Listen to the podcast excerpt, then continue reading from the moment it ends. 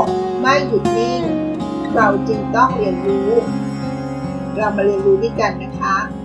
ขอต้อนรับสู่เซอร์วันพอดคาส์ค่ะ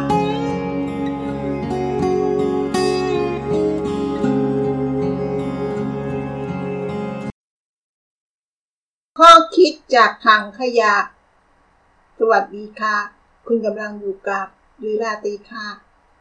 เมื่อพูดถึงคำว่าถังขยะ เราก็คงจะพอจินตนาการ และก็นึกภาพเลยนะคะว่า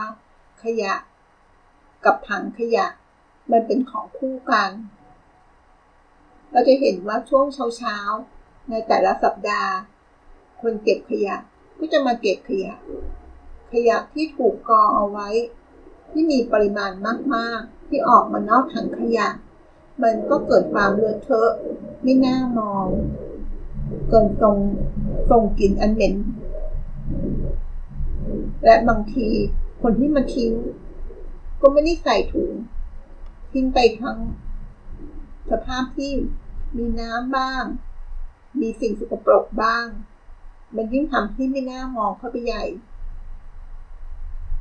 สิ่งเหล่านี้มันก็ขึ้นอยู่กับคนนะคะว่า คนที่ทิ้งกับคนที่เก็บ แล้วก็ขังขยะ ถ้าคนทิ้งขยะ เข้าใจกันทิ้งขยะที่ดี ว่าควรจะทิ้งยังไง ขยะนั้นก็จะดูน่ามอง และคนเก็บขยะก็จะเก็บขยะได้ง่ายขึ้นด้วยนะคะ เมื่อรู้มันเป็นขยะ เราก็อย่าปล่อยทิ้งไว้ให้มันเน่าเหม็น ยิ่งถ้าเกิด เปรียบเทียบกับใจของเราด้วยแล้ว ขยะที่เกิดในใจ ยิ่งจะสร้างปัญหาและก็ความรู้สึกทุกข์ให้กับเราได้ อย่าปล่อยทิ้งไว้ให้มันเน่าเหม็นนะคะ ลบออกจากใจก่อนจะสายเกินแก้ดิลิทมันทิ้งซะ เราจะมาดูขยะต่างๆ ที่อาจจะเกิดในใจของเรา และทำให้เราเกิดความทุกข์ขึ้นได้ เกิดความไม่สุข เกิดความไม่สบายใจ อันแรกเลยนะคะ ความโกรธ อะไรที่มันไม่ได้ดังใจ ย่อมก่อให้เกิดความหงุดหงิด เราสังเกตดูก็ได้นะคะว่า โทสะที่บันดาลในใจของเราเนี่ย มันก็จะส่งผล อะไรกับตัวเราบ้างที่มันเป็นสิ่งที่ดี แต่ถ้ามันทำให้เราเหนื่อยเราก็ควรจะปล่อยวาง ลองสูดลมหายใจลึกๆ แล้วก็พยายามทำตัว ให้อยู่เหนืออารมณ์ คุณก็จะสร้างขยะชิ้นนี้ขึ้นมา ก็ขยันมันทิ้งซะ ถ้ามันเกิดขึ้นอีก ก็ขยันมันทิ้งอีก ไม่ใช่เรื่องแปลก ชีวิตคุณก็จะอยู่ง่ายขึ้นนะคะ ขยะจะโทสะดีลิทมันทิ้งได้ ก็ทำให้เราอยู่ง่ายขึ้นค่ะ คนหัวร้อน ขยะที่เกิดจากคนอื่น ถ้าคุณไม่ได้สร้างมันขึ้นมาเองล่ะเคยเจอสถานการณ์ไหมคะว่าต้องเผชิญหน้ากับคนหัวร้อนไหมที่แม้ว่าเราพยายามจะชี้แจง หรืออธิบายหรือไปมากไปแล้ว ดูเหมือนว่าเขาจะไม่เข้าใจ ไม่เป็นผลซ้ำแล้วคุณต้องรองรับอารมณ์โกรธที่พันทำให้เรารู้สึกแย่ๆไปด้วย ดังนั้นเมื่อขยะชิ้นนี้ไม่ได้ถูกสร้างจากตัวเรา แต่เป็นตัวเขาสิ่งที่เราทำได้ก็คือ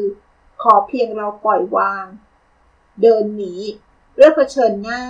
หรืออะไรก็แล้วแต่ ที่มันจะทำให้เราไม่หัวร้อนตามไปด้วย ถ้าเปิดฉากด้วยความบ้า ก็จงให้เขาบ้าอยู่คนเดียว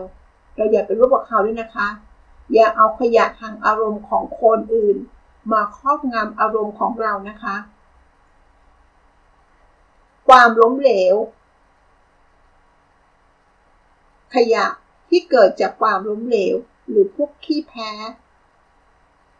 ไม่มีใครนะคะ ที่จะชนะไปสักทุกเรื่องสำหรับบางเรื่อง หรืออาจจะหลาย ๆ เรื่อง ที่เราอาจจะล้มเหลว มันอาจจะฉุดความรู้สึกของเราให้ดำดิ่ง มันทำให้เราตอกย้ำว่า ต่อไปมันต้องซ้ำรอย ตอกย้ำว่า ก็ฉันมันไม่ใช่คนเก่ง ตอกย้ำว่ามันไม่ใช่ความผิดของฉัน มันเป็นความผิดของเธอ เลยผ่านโทษคนอื่นไปเลยนะคะ เมื่อขยะในแง่ลบเหล่านี้ มันมีอยู่ล้นเต็มหัวใจของเรา มันก็จะไม่วันกลับมาชนะได้อีกนะคะ เพราะมันจะคอยตอกย้ำจงเข้าใจว่าการพ่ายแพ้เป็นเรื่องธรรมดา ดีลิทความคิดในแง่ลบเหล่านี้ แล้วเดินหน้าต่อนะคะ อย่าถอย เราอาจจะท้อได้ ถ้าเรารู้สึกท้อ เราก็พัก ให้เรากลับมามีกำลังใจ มีความรู้สึกดีๆมันเราไปพักให้เกิมพลัง แล้วก็กลับมา สู้ต่อค่ะ เดินหน้าต่อค่ะ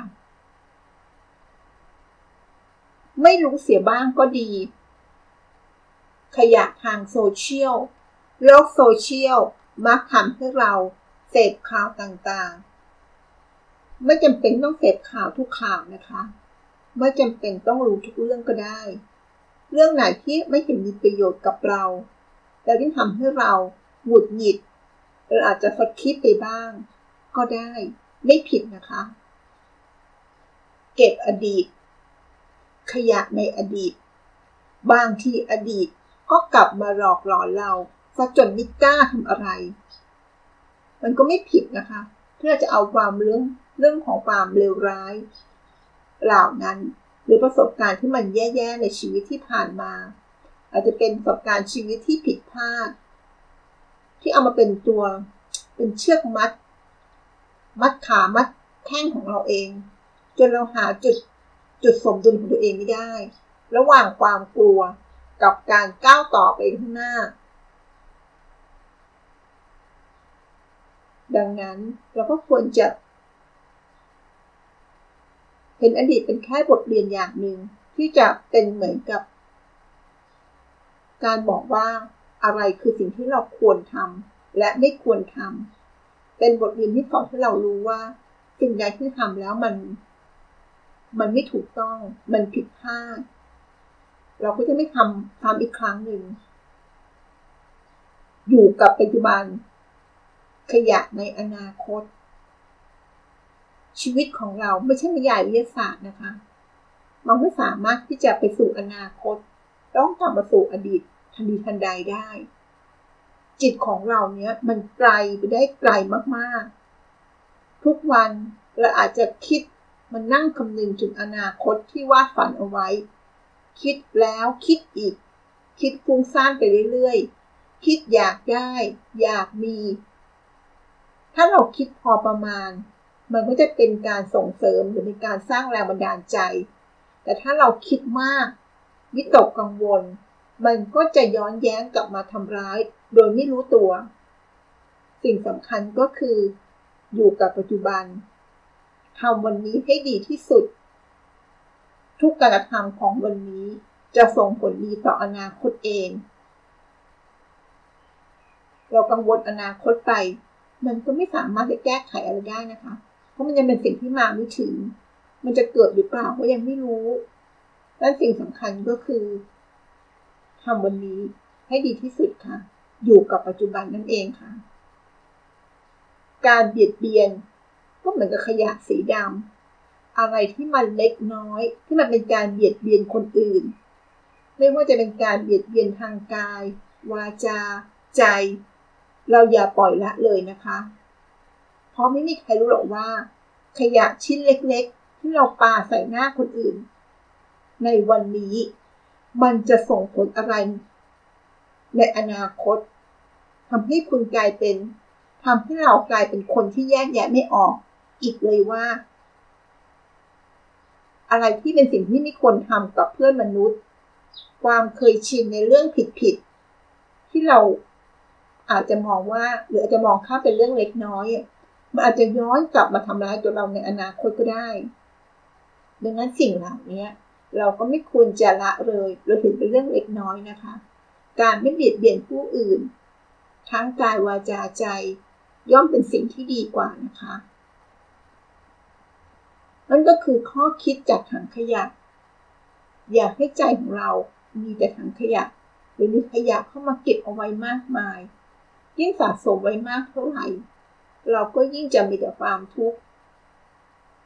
ให้เราพยายามฉุกคิดพิจารณาอย่างท่องแท้ ว่าอะไร